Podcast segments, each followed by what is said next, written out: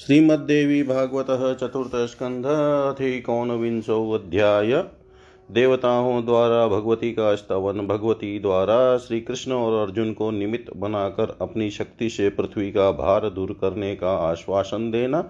व्यासुवाच इत्युक्त्वा भगवान विष्णु पुनराह प्रजापतिं येन माया मोहितः सर्वस्तत्त्वं जानाति नो जन। वयं मायावृताः कामं न स्मरामो जगद्गुरुं परमं पुरुषं शान्तं सच्चिदानन्द अव्ययम्। अहं विष्णुरहं ब्रह्मा शिवोऽहम् इति मोहिता न जानीमो वयं धातः परं वस्तु सनातनम्। येन माया मोहितश्चाहं सदा वर्ते परात्मनः परवान्धा रूपाञ्चाली मायिकस्य यथा वशे। भवतापि तथा दृष्टा विभूतिस्तस्य चाद्भुता कल्पादौ भवयुक्तेन मयापि च सुधार्णवे। मणिदीपे अथ मन्दार विटपे रासमण्डले समाजे तत्र सा दृष्टा श्रुता न वचसापि च। तस्मातां परमां शक्तिं स्मरणत्वद्य सुरा शिवां सर्वकामप्रदां मायामाद्यां शक्तिं परात्मन। व्यासुवाच इत्युक्ता हरिणा देवा ब्रह्माद्या भुवनेश्वरीं स स्मरुर्मनसा देवीं योगमायां सनातनीम्। स्मृतमात्रा तदा देवी प्रत्यक्षं दर्शनं ददौ। पाशाङ्कुशवराभीतिधरा देवी जपारुणा दृष्ट्वा प्रमुदिता देवास्तुष्टुवुस्तां सुदुर्दर्शनां। देवाऊचु ऊर्णनाभाद्यता तन्तुविस्फुलिङ्गा विभावशो तथा जगद्यदे तस्या निर्गतं तां नता वयम्। यन्मायाशक्तिसंक्लिप्तं जगत्सर्वं चराचरं तां चितं भुवनाधीशां स्मराम करुणानुवाम्। यज्ज्ञानाद्भवोत्पत्तिर्यज्ज्ञानाद्भवनाशनं संविद्रूपां च तां देवीं स्मराम सा प्रचोदयात्। महालक्ष्म्यै च विद्महे सर्वशक्त्यै च धीमहि तन्नो देवी प्रचोदयात्। मातर्नतः स्म भुवनातिहरे प्रसीद सन्नो विधेहि कुरु कार्यमिदं दयाद्रे। भारं हरस्व विनिहत्य सुरारिवर्गं मय्यां महेश्वरी सतां कुरु संभवानी। यद्यम्बुजाक्षी दयसेन सुरा कदाचित् किं ते क्षमारणमुखे अशिशरै प्रहर्तुम्।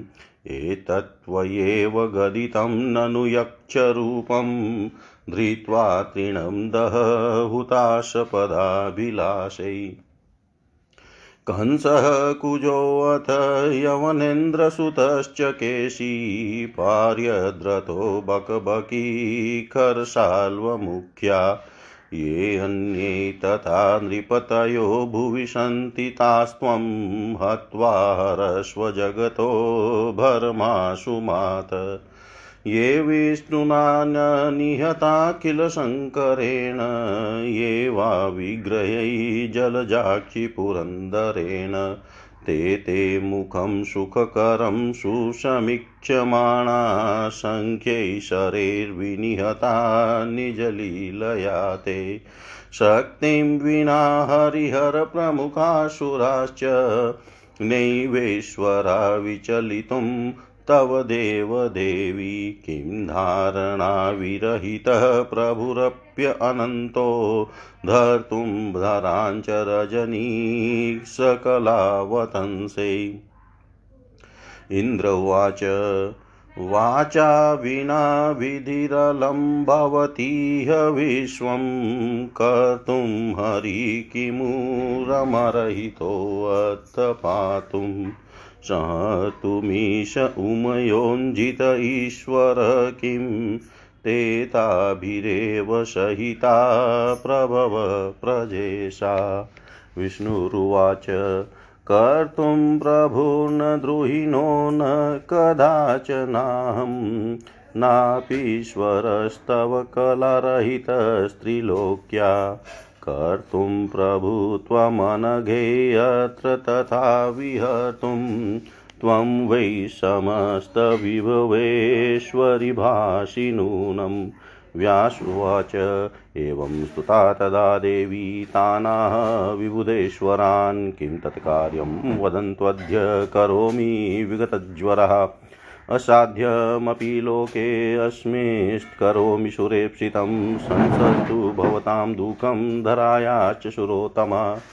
देवा ऊचु वसुधेयं भराक्रांता संप्राप्ता विबुधान् प्रति रुदति वेपमाना च पीडिता दुष्टभुभुजै। भारापहरणं चास्याः कर्तव्यं भुवनेश्वरी। देवानामीप्सितं कार्यं मेतदेवाधुना शिवे।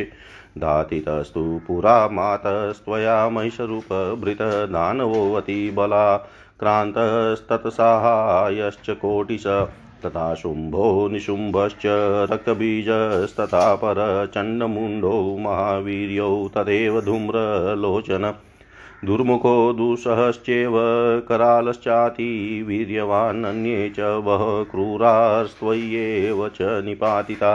तदेव च सुरारी च जहि सर्वान् महीश्वरान् भारं हरं धार्या च दुर्धरं दुष्टभुभुजाम्।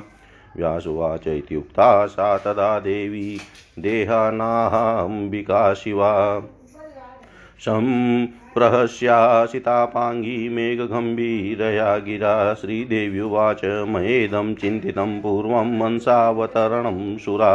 भारावतरणं चैव यथा स्यादुष्टभुभुजा। मया सर्वे निहन्तव्या देत्येषा ये मयि भुजा। मागधाध्या महाभागा स्वशक्त्या मन्दतेजस भवद्भिरपि स्फेरंसेरवतर्य धरातले। मच्छक्तियुक्ते कर्तव्यं भारावतरणं सुरा। कश्यपो भार्यया सार्धं दिविजानां प्रजापति। यादवानां कुले पूर्वं भविता नकदुन्दुभी। तथैव भृगुशापाद्वै भगवान् विष्णुरव्यय अंशेन भविता तत्र वसुदेवसुतो हरि। तदाहं प्रभविष्यामि यशोदायां च गोकुले।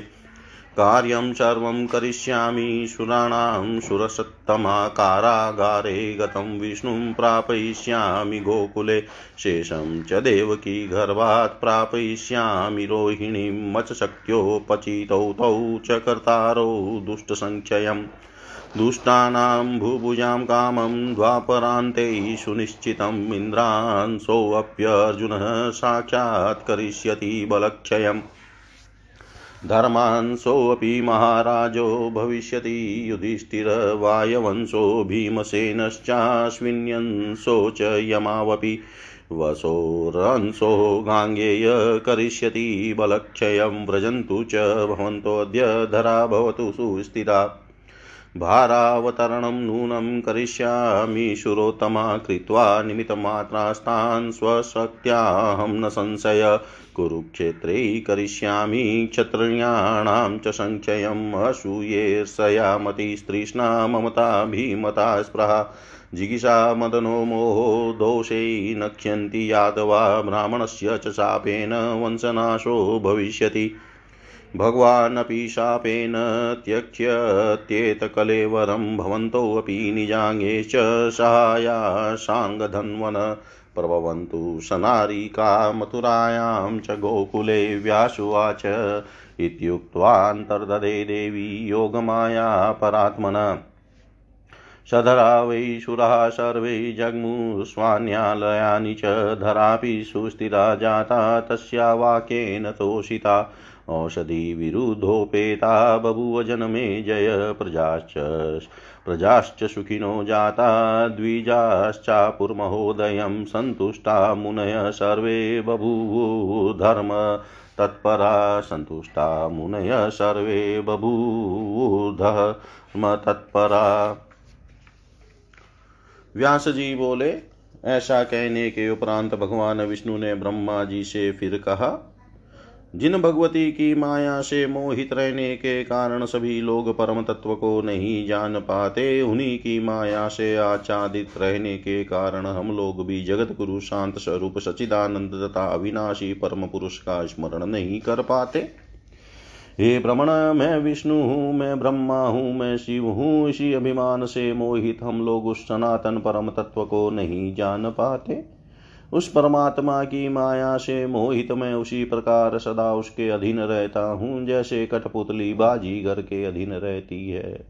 कल्प के आरंभ में आप ब्रह्मा ने, शिव ने तथा मैंने भी सुधा सागर में उस परमात्मा की अद्भुत विभूति का दर्शन किया था। मणिद्वीप में मंदार वृक्ष के नीचे चल रहे रासमंडल में एकत्रित सभा में भी वह विभूति साक्षात देखी गई थी, न कि वह केवल कहीं सुनी गई बात है। अतएव इस अवसर पर सभी देवता उसी परमाशक्ति कल्याणकारिणी, सभी कामनाएं पूर्ण करने वाली, माया स्वरूपिणी तथा परमात्मा की आद्याशक्ति भगवती का स्मरण करें। व्यास जी बोले, भगवान विष्णु के ऐसा कहने पर ब्रह्मा आदि देवता सदा विराजमान रहने वाली भगवती योग माया का एकाग्र मन से ध्यान करने लगे।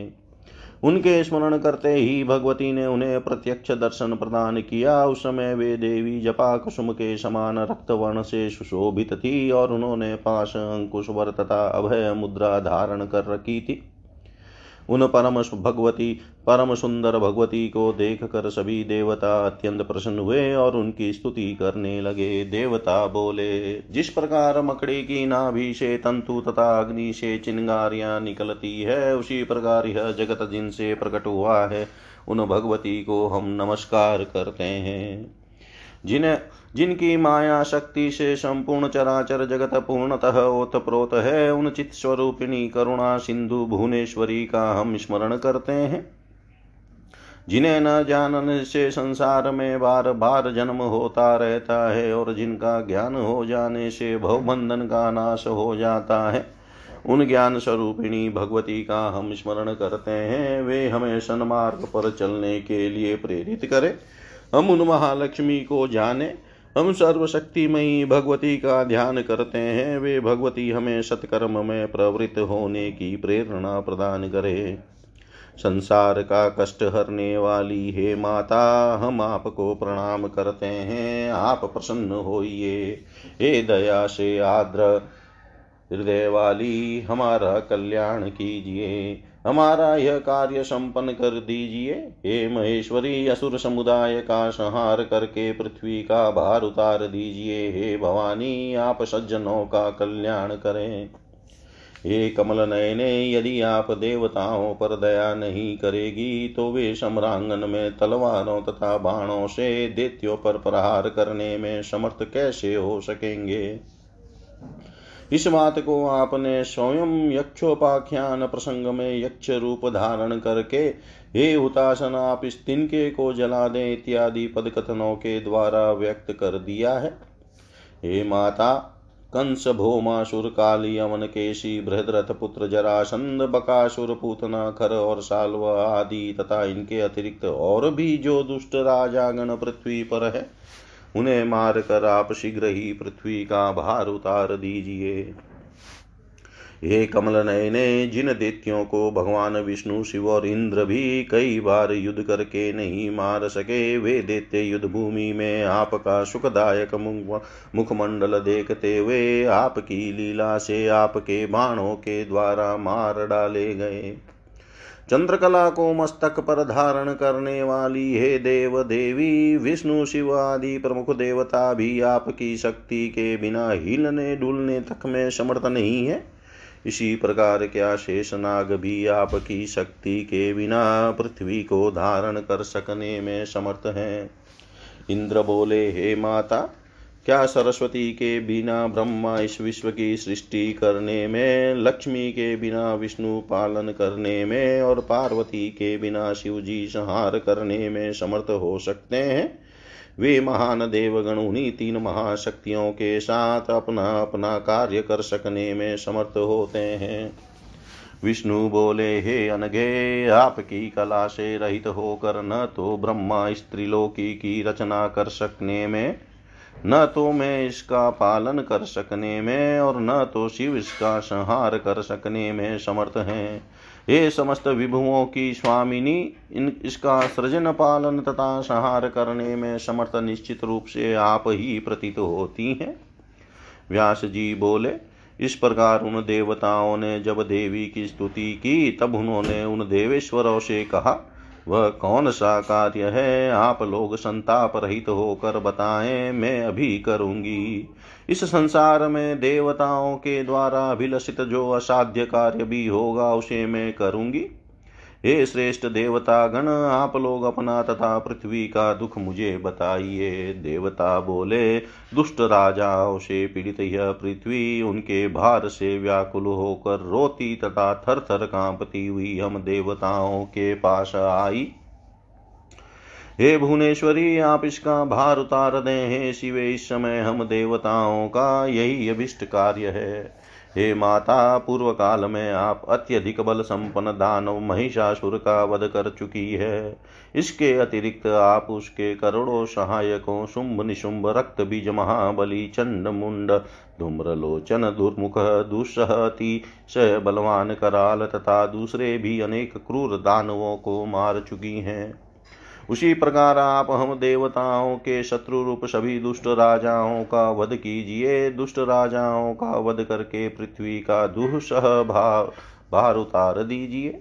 व्यास जी बोले, हे राजन, देवताओं के ऐसा कहने पर नीले नेत्र प्रांत वाली कल्याणमयी भगवती हंसकर मेघ के समान गंभीर वाणी में उनसे कहने लगी।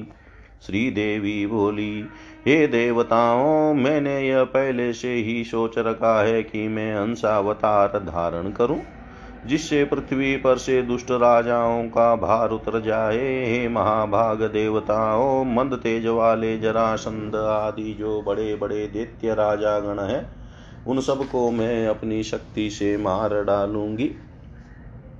हे देवतागण, आप लोग भी अपने अपने अंशों से पृथ्वी पर अवतार लेकर मेरी शक्ति से युक्त होकर भार उतारे। मेरे अवतार लेने से पूर्व देवताओं के प्रजापति कश्यप अपनी पत्नी के साथ यदुकुल में वसुदेव नाम से अवतीर्ण होंगे। उसी प्रकार भृगु के शाप से अविनाशी भगवान विष्णु अपने अंश से वहीं पर वसुदेव के पुत्र के रूप में उत्पन्न होंगे। हे श्रेष्ठ देवताओं, उस समय में भी गोकुल में यशोदा के गर्भ से उत्पन्न होंगी और देवताओं का सारा कार्य सिद्ध करूंगी। कारागार में अवतीर्ण हुए कृष्ण रूपधारी विष्णु को मैं गोकुल में पहुंचा दूंगी और देवकी के गर्भ से शेष भगवान को खींचकर रोहिणी के गर्भ में स्थापित कर दूंगी। मेरी शक्ति से संपन्न होकर वे दोनों ही दुष्टों का विनाश करेंगे। द्वापर के व्यतीत होते ही दुष्ट राजाओं का पूर्ण रूप से संहार बिल्कुल निश्चित है। साक्षात इंद्र के अंश स्वरूप अर्जुन भी उन दुष्ट राजाओं के बल का नाश करेंगे। धर्म के अंश रूप महाराज युधिष्ठिर, वायु के अंश रूप भीमसेन तथा दोनों अश्वनी कुमारों के अंश रूप नकुल सहदेव भी उत्पन्न होंगे। उसी समय वसु के अंश से अवतीर्ण गंगा पुत्र भीष्म उन दुष्ट राजाओं की शक्ति नष्ट करेंगे। ये श्रेष्ठ देवतागण, अब आप लोग जाएं और पृथ्वी पर भी निश्चित होकर रहें। मैं उन अंशावतारी लोगों को निमित्त मात्र बनाकर अपनी शक्ति से इस पृथ्वी का भार दूर करूंगी, इसमें संदेह नहीं है। मैं क्षत्रियों का यह संहार कुरुक्षेत्र में करूंगी। असूया, ईर्ष्या, बुद्धि, तृष्णा, ममता, अपनी प्रिय वस्तु की इच्छा, स्पृहा, विजय की अभिलाषा, काम और मोह, इन दोषों के कारण सभी यादव नष्ट हो जाएंगे। ब्राह्मण के शाप से उनके वंश का नाश हो जाएगा और उसी शाप पर भगवान श्री कृष्ण भी अपने शरीर का त्याग कर देंगे। अब आप लोग भी अपनी शक्ति स्वरूपा भार्याओं सहित अपने अपने अंशों से मथुरा तथा गोकुल में अवतरित हो और सांगपाणी भगवान विष्णु के सहायक बने।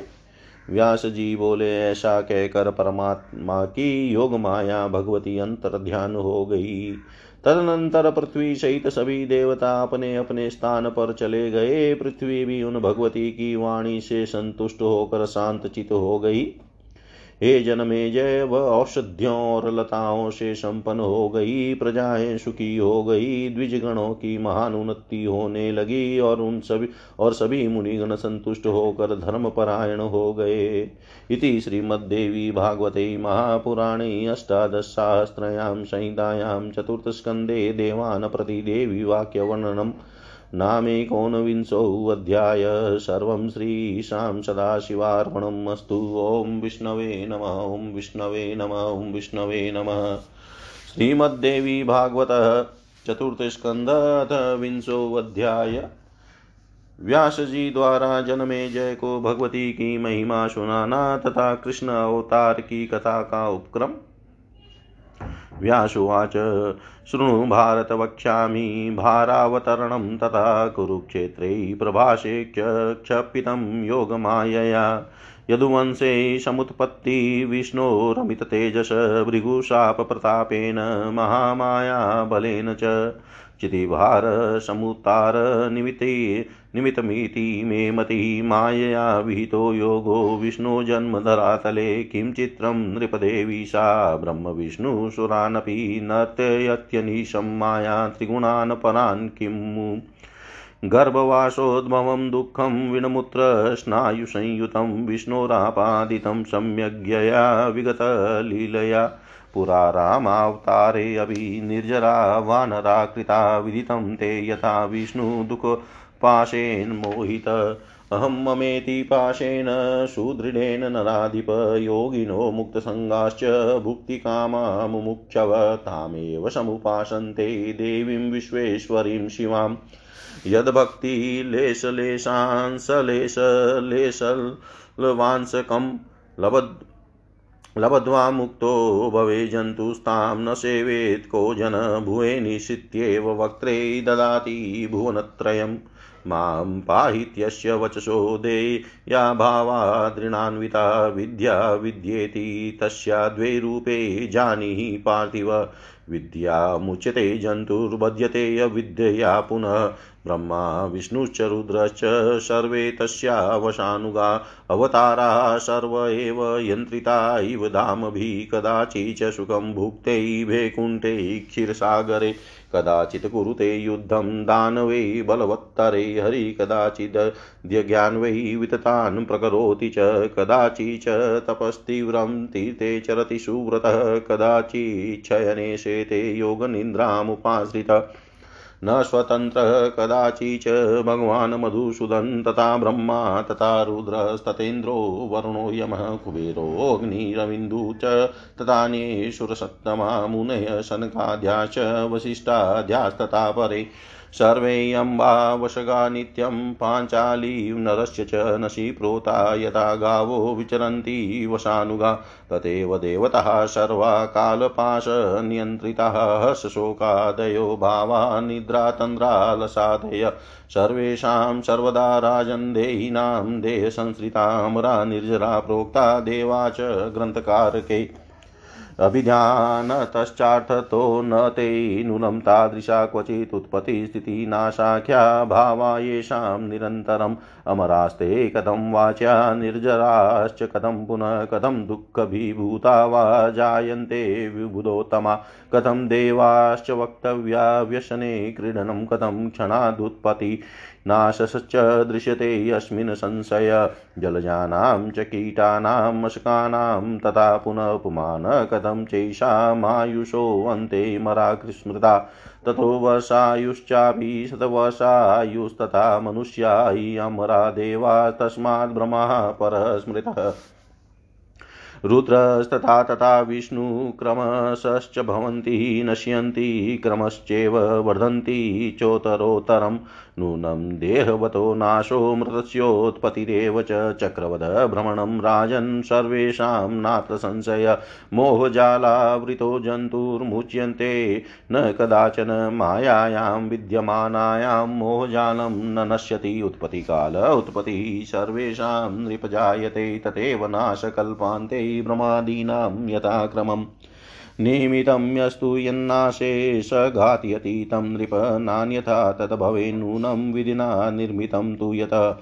जन्म मृत्यु जरा व्याधि दुःखं वा सुखमेव वा तथैव भवत का भवेत कामं नान्यते विनिर्णय सर्वेषां सुखदो देवो प्रत्यक्षो शशिभास्करो न नश्यति तयो पीडा क्वचित् द्वेरि संभवा भास्करस्य सुतो मंदक्षयी चंद्र कलंकवान् पश्य राजन् विदेशूत्रं दुर्वारं महतामपि वेदकर्ता जगत सृष्टा बुद्धिदस्तु चतुर्मुख सोऽपि विक्लवतां प्राप्तो दृष्ट्वा पुत्रीं सरस्वतीं शिवस्यापि मृता भार्या सती दग्ध्वा कलेवरं सोऽभवद् दुःखसंतप्त कामातश्च जनार्तिः कामाग्निदग्धदेहस्तु कालिन्द्यां पतितः शिव सापि श्यामजला जाता तनिदाग वशा नृप कामार्तो रममाणस्तु नग्नसोऽपि भृगोवनं गतः प्राप्तोऽथ भृगुणा सप्तकामातुरो वृषं पतत्वद्येव ते लिङ्गं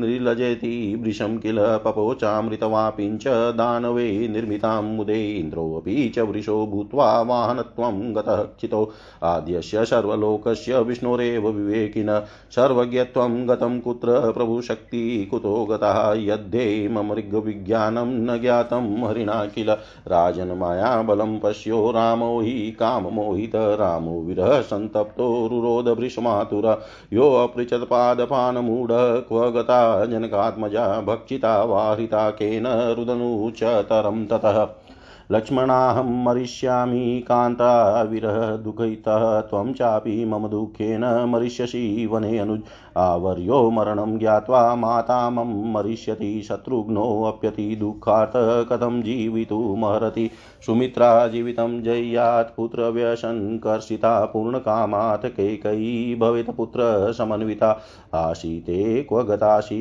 त्वं मां विहाय स्मरातुरा एहि यो हि मृगशावाची मां जीवय कृशोदरी किं करोमि क्व गच्छामि त्वदीनं च जीवितं समाश्वास्य दिनं मां प्रियजनकनन्दिनी एवं विलपता तेन रामेणामित तेजसा वनेन वने च भ्रमता नेक्षिता जनकात्मजा शरण्यं सर्वलोकानां रामः कमललोचन शरणं वानराणां च शरणं वानराणां स गतो माया विमोहित सहायान् वानरा कृत्वा बबन्ध वरुणालयं जगान रावणं वीरं कुम्भकर्णं महोदरम् आनीय च ततः सीतां रामो दिव्यं कारयत् सर्वज्ञोऽपि हृतां मत्वा रावणेन दुरात्मना किं ब्रवीमि महाराज योगमाया बलं महत् यत् यया विश्वमिदं सर्वं भ्रामितं भ्रमते किल एवं नानावतारे अत्र विष्णुः शापवशं गतः करोति विविधाश्चेष्टा देवादिनः सदैव हि ताहं कथयिष्यामि कृष्णस्यापि विचेष्टितं प्रभवं मानुषे लोके देव कार्यार्थ सिद्धये कालिंदी पुलिने रम्ये हि आसीन् मधुवनं पुरा लवणो मधुपुत्रस्तु तत्रासीदानवो बलि द्विजानां दुःखदपापो वरदानेन गर्वितः नियतो वशो महाभाग लक्ष्मणस्यानुजेन वै शत्रुघ्नेनाथ संग्रामे तं निहत्य मदोत्कटं वासिता मथुरा नाम पुरी परम शोभना स तत्र पुष्कराख्यो द्वौ पुत्रौ शत्रुनिषूदन निवेशय राजे मतिमान काले प्राप्ते दिवं गतः सूर्यवंशक्षये तां तु यादवा प्रतिपेदिरे मथुरां मुक्तिदां राजन् ययाति तनय पुरा सुरसेनाभिध सुरस्तत्रा भुन्मेदिनीपति माथुरान् सुरसेनाश्च भुजे विषयान् नृप तत्रोत्पन्नः कश्यपांसः शापाच वरमुष्यवे वसुदेवो अतिविख्यात सुरसेन सुतस्तदा वेश्यवृतिरतः सोऽभुन्मृते पितरी माधव उग्रसेनो बभुवात कंसस्तस्यात्मजो महान् अदिति देवकी जाता देवकस्य सुता तदा शापाद्वै वरुणस्यात् कश्यपानुगता किल गता सा वसुदेवाय देवकेन्महात्मना विवाहे रचिते तत्र वाग्भूद्गगने तदा कंस महाभाग देवकी गर्भसंभव अष्टमस्तु सुतः श्रीमास्तव हन्ता भविष्यति तच्छ्रुत्वा वचनं कंसो विस्मितो अभूर्महाबल देववाचं तु तां मत्वा सत्यां चिन्तां वापस किं करोमीति संचिन्तय विमशमकरोत् तदा नियत्येनां न मे मृत्युर्भवेद्येव सत्वरम् उपायो नान्यथा चास्मिन् कार्ये मृत्युभयावहे यं पितृश्वशा पूज्या कथं हन्मीत्यचिन्तयत् पुनर्विचारयामास मरणं मे असत्ययो श्वशा पापेनापि प्रकर्तव्या देहरक्षा विपश्चिता प्रायश्चितेन पापस्य सुधीर्भवति सर्वदा प्राणरक्षा प्रकर्तव्या बुधेरप्येन सा तथा विचिन्तय मनसा कंस खड्गमादाय सत्वरः जग्राह तां वरारोहां केशवे केशेष्वाकृष्यपाप्रितः कोशात् खड्गमुपाकृष्य हन्तु कामो दुराशय पश्यतां सर्वलोकानां नवोढां तां चकसः अन्यमानां च तां दृष्ट्वा कारो महान्भुत वसुदेवानुगा वीरा युद्धा योद्यतकार्मुका मुञ्च मुञ्चेति प्रोचुस्तं ते तदाद्भुतसाहसा कृपया मोच यामासुर्देवकी देवमातरं तद्युध्यं भवदघोरं वीराञ्च परस्परं वसुदेव सहायानां कंसेन च महात्मना वर्तमाने तथा युद्धे दारुणे लोमहर्षणे कंस निवारयामासुर्वृधाये यदुष्टत्तमा पितरः स्वसेयं ते वीर पूजनीया च बालिशा न हन्तव्या त्वया वीर विवाहोत्सवसङ्गमे स्त्रीहत्या दुसहा वीर कीर्तिग्निपापकृत्तमा भूतभाषितमात्रेण न कर्तव्या विजानता अन्तहितेन केनापि शत्रुणा तव चास्य वा उदितेति कुतो न स्याद्वा गणार्थकारी विभो यशस्ते विघाताय वसुदेव गृहस्य च हरिणा रचिता वाणी गुणमाया विदानृप बिभेषि विरस्त्वं भूत्वा भूतभाषित भाषया यशो मूलविघातार्मुपाय स्वरिणा कृत पितृश्वशा न हन्तव्या विवाह समये पुनः भवितव्यं महाराज भवे च कथमन्यता एवं ते बोध्यमानो असो निवृतो नाववध्यदा तदा तं वसुदेवोऽपि नितिज्ञ प्रतिभाषत कंसं सत्यं ब्रवीम्यद्य सत्याधारं जगत्त्रयं दास्यामि देवकी पुत्रानुत्पन्नास्तव सर्वश जातं जातं सुतं तुभ्यं न दास्यामि यदि प्रभो कुम्भिपाके तदा घोरे पतन्तु मम पूर्वजा श्रुत्वा तवचनं सत्यं पौरवाये पुरस्थिता ऊचुस्ते त्वरिता कंसं साधु साधु पुनः पुनः न मिथ्या भाषते क्वापि वसुदेवो महामना केशं मुञ्च महाभाग स्त्रीहत्यां पातकं तथा व्यासुवाच एवं प्रबोधितः कंसो यदुवृद्धेर्महात्मभिः क्रोधं त्यक्त्वा स्थितस्तत्र सत्यवाक्यानुमोदितः ततो दुन्दुभयो नेदुवादित्राणि च सस्मनु जय शब्दस्तु सर्वेषा मुत्पन्नस्तत्र संसदि प्रसाद्य कंसं प्रतिमोच्य देवकीं महायशा सुरसुतस्तदानीं तदानीम जगाम गेहं स्वजनानुवृतो नवोदयावितभयस्तरस्वी।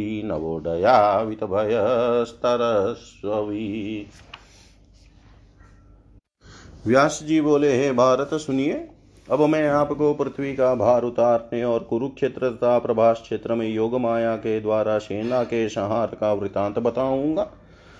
भृगु के शाप के प्रताप तथा महामाया की शक्ति से ही अमित तेजस्वी भगवान विष्णु का आविर्भाव यदुवंश में हुआ था। मेरा यह मानना है कि पृथ्वी का भार उतारना तो निमित्त मात्र था, वस्तुतः योगमाया ने ही इस संयोग का विधान कर दिया था कि धरातल पर भगवान विष्णु का अवतार हो। हे राजन, इसमें आश्चर्य कैसा? वे भगवती योग माया जब ब्रह्मा विष्णु आदि देवताओं को भी निरंतर नचाती रहती है, तब त्रिगुणात्मक सामान्य जन की क्या बात। उन भगवती ने अपनी रहस्यमयी लीला से भगवान विष्णु को भी सम्यक रूप से मलमूत्र तथा स्नायु से भरे गर्भवास से होने वाला दुख भोगने को विवश कर दिया था। पूर्व काल में रामावतार के समय भी उन्हीं योग माया ने जिस प्रकार देवताओं को वानर बना दिया था, राम रूप में अवतीर्ण भगवान विष्णु को दुख पाश से व्यथित कर दिया था, वह तो आपको विदित ही है। हे महाराज, अहंता और ममता के इस सुदृढ़ बंधन से सभी लोग आबद्ध हैं। अतः अनासक्त तथा मोक्ष की इच्छा रखने वाले योगी जन तथा भोग की कामना करने वाले लोग भी उन्हीं कल्याणकारिणी भगवती जगदम्बा की उपासना करते हैं। जिन योग माया की भक्ति के लेश लेशांश के लेश लेशल वांश को प्राप्त करके प्राणी मुक्त हो जाता है, उनकी उपासना कौन व्यक्ति नहीं करेगा। हे भुवनेशी, ऐसा उच्चारण करने वाले को वे भगवती तीनों लोक प्रदान कर देती है। और मेरी रक्षा कीजिए, इस वाक्य के कहने पर उससे पहले ही त्रिलोक दे देने के कारण अब कुछ भी न दे पाने से वे उस भक्त की ऋणी हो जाती है। ये राजन, आप उन भगवती के विद्या तथा अविद्या ये दो रूप जानिए। विद्या से प्राणी मुक्त होता है और अविद्या से बंधन में पड़ता है। ब्रह्मा, विष्णु और महेश ये सब उनके अधीन रहते हैं। भगवान के सभी अवतार रस्सी से बंधे हुए के समान भगवती से ही नियंत्रित रहते हैं। भगवान विष्णु कभी वैकुंठ में और कभी क्षीर सागर में आनंद लेते हैं, कभी अत्यधिक बलशाली दानवों के साथ युद्ध करते हैं, कभी बड़े बड़े यज्ञ करते हैं, कभी तीर्थ में कठोर तपस्या करते हैं। और हे सुव्रत, कभी योग निद्रा के वशीभूत होकर शैया पर सोते हैं। वे भगवान मधुसूदन कभी भी स्वतंत्र नहीं रहते। ऐसे ही ब्रह्मा, रुद्र, इंद्र, वरुण, यम, कुबेर, अग्नि, सूर्य, चंद्र, अन्य श्रेष्ठ देवता गण, सनक आदि मुनि और वशिष्ठ आदि महर्षि ये सब के सब बाजीगर के अधीन कठपुतली की भांति सदा भगवती के वश में रहते हैं। जिस प्रकार नथे हुए बैल अपने स्वामी के अधीन रहकर विचरण करते हैं, उसी प्रकार सभी देवता कालपाश में आबद्ध रहते हैं। हे राजन, हर्ष, शोक, निद्रा, तंद्रा, आलस्य आदि भाव सभी देहधारियों के शरीर में सदा विद्यमान रहते हैं। ग्रंथकारों ने देवताओं को अमर, मृत्यु रहित तथा निर्जर, बुढ़ापा रहित कहा है, किंतु वे निश्चय ही केवल नाम से अमर है, अर्थ से कभी भी वैसे नहीं है। जिनमें सदा उत्पत्ति, स्थिति और विनाश नामक अवस्थाएं रहती है, वे अमर और निर्जर कैसे कहे जा सकते हैं। वे देवता विबुध विशेष बुद्धि वाले होते हुए भी दुखों से पीड़ित क्यों होते हैं, जब वे भी सामान्य लोगों की भांति व्यसन तथा क्रीड़ा में आसक्त रहते हैं, तब उन्हें देव क्यों कहा जाए। इसमें कोई संदेह नहीं कि सामान्य जीवों की भांति इनकी भी क्षण में उत्पत्ति होती है और क्षण में नाश होता है। ऐसी स्थिति में इनकी उपमा जल में उत्पन्न होने वाले कीटों और मच्छरों से क्यों न दी जाए। और जब आयु के समाप्त होने पर वे भी मर जाते हैं, तब उन्हें अमर न कहकर मर क्यों न कहा जाए। कुछ मनुष्य 1 वर्ष की आयु वाले और कुछ 100 वर्ष की आयु वाले होते हैं। उनसे अधिक आयु वाले देवता होते हैं और उनसे भी अधिक आयु वाले ब्रह्मा कहे गए हैं। ब्रह्मा से अधिक आयु वाले शिव है और उनसे भी अधिक आयु वाले विष्णु है। अंत में वे भी नष्ट होते हैं और इसके बाद वे फिर से क्रमशः उत्पन्न होते हैं और उत्तरोत्तर बढ़ते हैं। हे राजन, निश्चित रूप से सभी देहधारियों की मृत्यु होती है और मरे हुए प्राणी का जन्म होता है। इस प्रकार पहिए की भांति सभी प्राणियों का जन्म मृत्यु का चक्कर लगा रहता है, इसमें संदेह नहीं है। मोह के जाल में फंसा हुआ प्राणी कभी मुक्त नहीं होता, क्योंकि माया के रहते मोह का बंधन नष्ट नहीं होता है। हे राजन, सृष्टि के समय ब्रह्मा आदि सभी देवताओं की उत्पत्ति होती है और कल्प के अंत में क्रमशः उनका विनाश भी हो जाता है। हे नृप, जिसके नाश में जो निमित्त बन चुका है, उसी के द्वारा उसकी मृत्यु होती है। विधाता ने जो रच दिया है वह अवश्य होता है, इसके विपरीत कुछ नहीं होता। जन्म, मृत्यु, बुढ़ापा, रोग, दुख अथवा सुख जो सुनिश्चित है वह उसी रूप में अवश्य प्राप्त होता है, इसके विपरीत दूसरा सिद्धांत है ही नहीं। प्रत्यक्ष दिखाई देने वाले सूर्य तथा चंद्रदेव सबको सुख प्रदान करते हैं, किंतु उनके शत्रु राहु के द्वारा उन्हें होने वाली पीड़ा दूर नहीं होती। सूर्यपुत्र शनैश्चर मंद और चंद्रमा क्षय रोगी तथा कलंकी कहे जाते हैं। हे राजन, देखिए बड़े बड़े देवताओं के भी विषय में विधि का विधान अटल है। ब्रह्मा जी वेदकर्ता, जगत की सृष्टि करने वाले तथा सबको बुद्धि देने वाले हैं, किंतु वे भी सरस्वती को देखकर विकल हो गए। जब शिवजी की भार्या सती अपने शरीर को दग्ध करके मर गई, तब लोगों का दुख दूर करने वाले होते हुए भी वे शिवजी शोक संतप्त तथा पीड़ित हो गए। उस समय कामाग्नि से जलते हुए देह वाले शिवजी यमुना नदी में कूद पड़े। तब हे राजन, उनके ताप के कारण यमुना जी का जल श्याम वर्ण का हो गया। भृगु के वन में जाकर जब वे शिवजी दिगंबर होकर विहार करने लगे, तब भृगु मुनि ने अतीव आतुर उन शिवजी को यह शाप दे दिया, हे निर्लज, तुम्हारा लिंग भी कटकर गिर जाए। तब शांति के लिए शिवजी ने दानवों के द्वारा निर्मित बावली का अमृत पिया। बैल बनकर इंद्र को भी धरातल पर सूर्यवंशी राजा ककुत्स्थ का वाहन बनना पड़ा।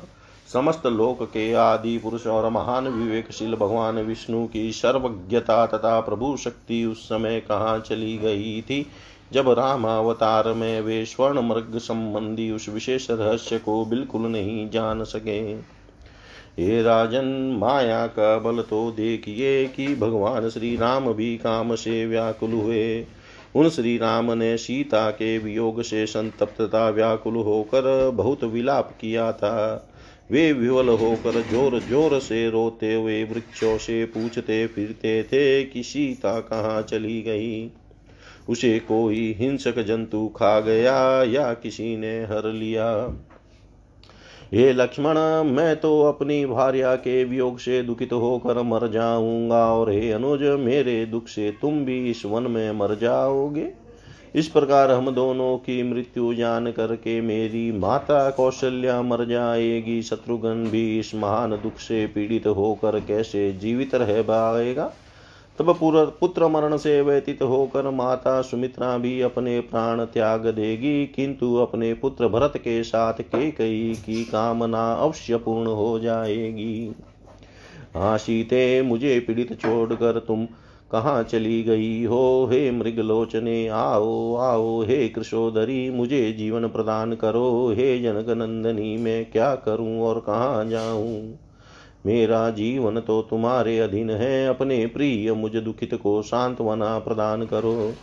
इस प्रकार विलाप करते हुए तथा वन वन भटकते हुए वे अमित तेजस्वी राम जनक पुत्री सीता को नहीं खोज पाए। तत्पश्चात समस्त लोकों को शरण देने वाले वे कमल नयन श्री राम माया से मोहित होकर वानरों की शरण में गए। उन वानरों को सहायक बनाकर उन्होंने समुद्र पर सेतु बांधा और पराक्रमी रावण, कुंभकर्ण तथा महोदर का संहार किया। तदनंतर दुष्टात्मा रावण के द्वारा सीता को हरी गई समझकर सर्वज्ञ होते हुए भी श्री राम ने उन्हें लाकर उनकी अग्नि परीक्षा कराई। हे महाराज, योग माया की महिमा बहुत बड़ी है। मैं उन योग माया के विषय में क्या कहूँ, जिनके द्वारा नचाया हुआ यह संपूर्ण विश्व निरंतर चक्कर काट रहा है।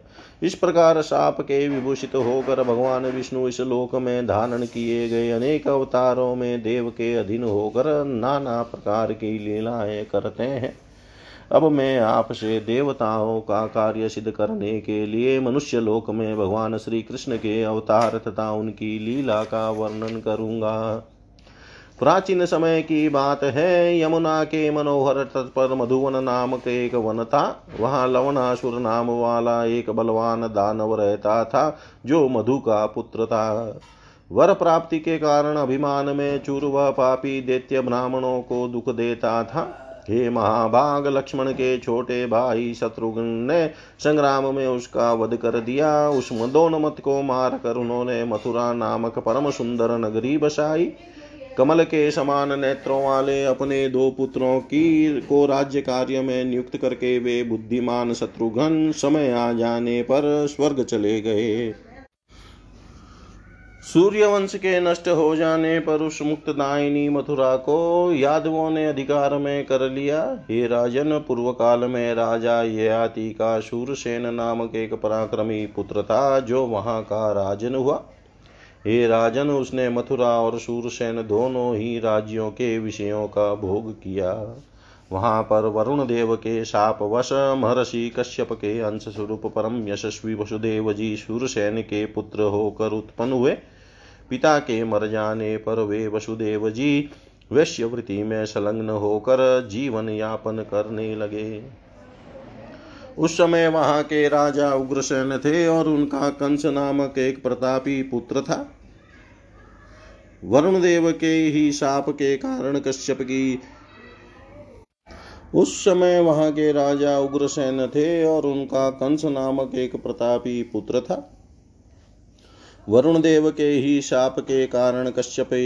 की अनुगामिनी अदिति भी राजा देवक की पुत्री देवकी के रूप में उत्पन्न हुई।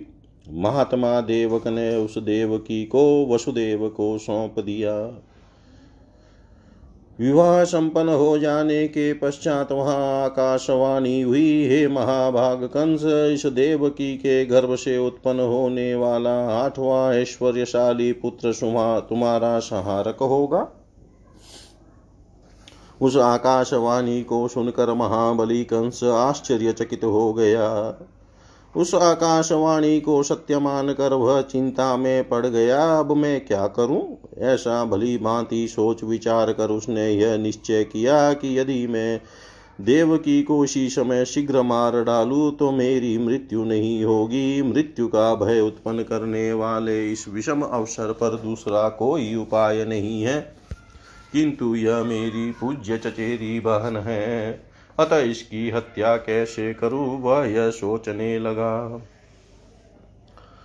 उसने पुनः सोचा, अरे यही बहन तो मेरी मृत्यु स्वरूपा है। बुद्धिमान मनुष्य को पाप कर्म से भी अपने शरीर की रक्षा कर लेनी चाहिए। बाद में प्रायश्चित कर लेने से उस पाप की शुद्धि हो जाती है। अतः चतुर लोगों को चाहिए कि पाप कर्म से भी अपने प्राण की रक्षा कर ले। मन में ऐसा सोचकर पापी कंस ने बाल खींचकर उस सुंदरी देवकी को तुरंत पकड़ लिया। तत्पश्चात म्यान से तलवार निकालकर उसे मारने की इच्छा से बुरे विचारों वाला कंस सभी लोगों के सामने ही उस नवविवाहिता देवकी को अपनी ओर खींचने लगा। उसे मारी जाती देखकर लोगों में महान हाहाकार मच गया। वसुदेव जी के वीर साथी गण धनुष लेकर युद्ध के लिए तैयार हो गए। अद्भुत साहस वाले वे सब कंस से कहने लगे, कृपा करके इसे छोड़ दो। वे देव माता देवकी को कंस से छुड़ाने लगे। तब शक्तिशाली कंस के साथ वसुदेव जी के पराक्रमी सहायकों का घोर युद्ध होने लगा। उस भीषण लोमहर्षक युद्ध के निरंतर होते रहने पर जो श्रेष्ठ तथा वृद्ध यदुगुण थे, उन्होंने कंस को युद्ध करने से रोक दिया। उन्होंने कंस से कहा, हे वीर, यह तुम्हारी पूजनीय चचेरी बहन है। इस विवाहोत्सव के शुभ अवसर पर तुम्हें इस अबोध देवकी की हत्या नहीं करनी चाहिए। हे वीर, स्त्री हत्या दूषह कार्य है। यह यश का नाश करने वाली है और इससे घोर पाप लगता है। केवल आकाशवाणी सुनकर तुम जैसे बुद्धिमान को बिना सोचे समझे यह हत्या नहीं करनी चाहिए। हे विभो, हो न हो, तुम्हारे या इन वसुदेव के किसी गुप्त शत्रु ने यह अनर्थकारी वाणी बोल दी हो। हे राजन, तुम्हारा यश और वसुदेव का गाहस्थ्य नष्ट करने के लिए किसी मायावी शत्रु ने यह कृत्रिम वाणी घोषित कर दी हो। तुम वीर होकर भी आकाशवाणी से डर रहे हो। तुम्हारे यश रूपी वृक्ष को उखाड़ फेंकने के लिए तुम्हारे किसी शत्रु ने ही यह चाल चली है। जो कुछ भी हो, विवाह के इस अवसर पर तुम्हें बहन की हत्या तो करनी ही नहीं चाहिए। हे महाराज, होनार तो होगा ही, उसे कोई कैसे टाल सकता है। इस प्रकार उन वृद्ध यादवों के समझाने पर भी जब वह कंस पाप कर्म से विरत नहीं हुआ, तब नीतिज्ञ वासुदेव जी ने उससे कहा, हे कंस, तीनों लोक सत्य पर टिके हुए हैं, अतः मैं इस समय तुमसे सत्य बोल रहा हूँ। उत्पन्न होते ही देवकी के सभी पुत्रों को लाकर मैं आपको दे दूंगा। हे विभो, यदि क्रम से उत्पन्न होते हुए ही प्रत्येक पुत्र आपको न दे दूं तो मेरे पूर्वज भयंकर कुंभीपाक नरक में गिर पड़े।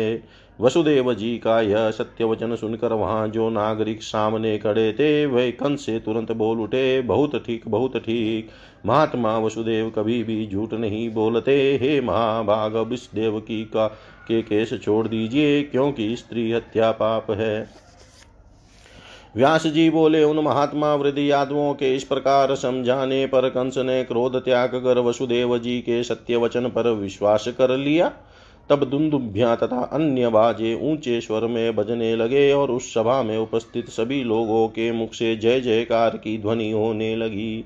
इस प्रकार उस समय महायशस्वी वसुदेव जी कंस को प्रसन्न करके उससे देवकी को छुड़ाकर उस नवविवाहिता के साथ अपने इष्टजनों सहित निर्भय होकर शीघ्रतापूर्वक घर चले गए।